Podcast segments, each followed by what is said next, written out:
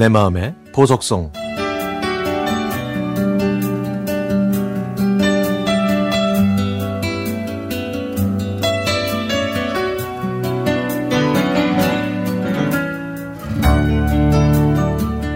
철없던 시절에 엄마의 말씀은 귀에 전혀 들어오질 않았습니다.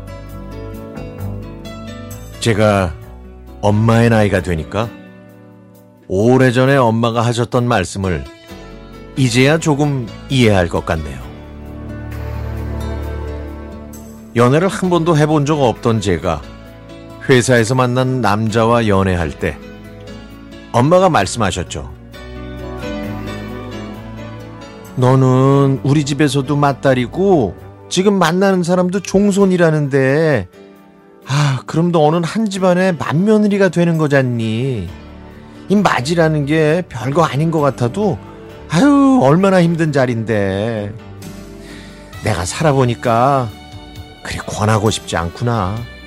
너 중매해 준다고 하는 사람이 엄청 많거든. 그 다시 생각해 보는 건 어때? 그때 저는 단호하게 거절하면서 말했습니다. 엄마 맏며느리인 엄마처럼 하면 되지 뭐. 걱정 마 나 잘할 수 있어 그렇게 결혼한 다음에 회사에 다니면서 아이들을 낳고 시부모님과 함께 산 지 어느덧 25년. 아이들 걱정 없이 회사를 다닐 수 있었지만 그에 대한 그에 따른 의무는 컸습니다.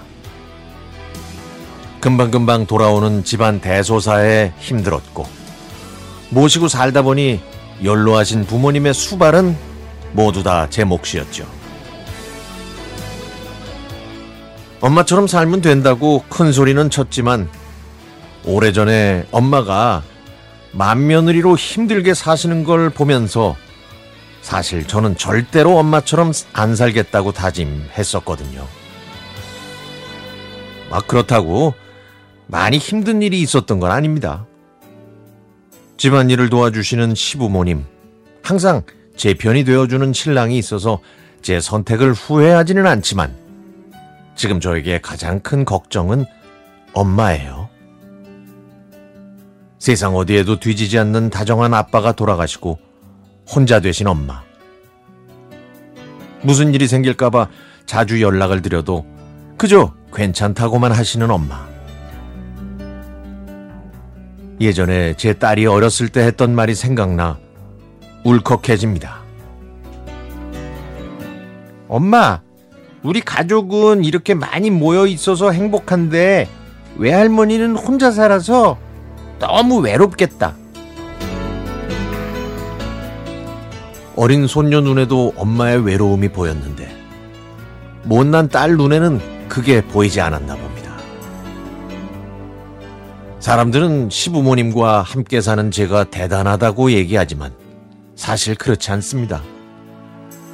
아이들 걱정 없이 회사를 다닐 수 있고 맛있는 음식까지 해주시니 사실 제가 더 많은 도움을 받고 있는 것이죠.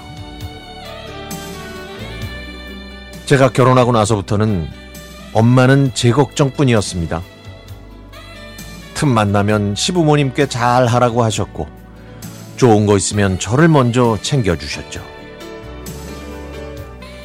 세상이 변해도 맏며느리라는 위치는 힘들지만 저는 나중에 후회하지 않기 위해서라도 잘하려고 잘하려고 노력합니다. 제가 저 더 잘해 드릴 수 있게 시부모님도 친정 엄마도 제 곁에 오래오래 계시면 좋겠습니다.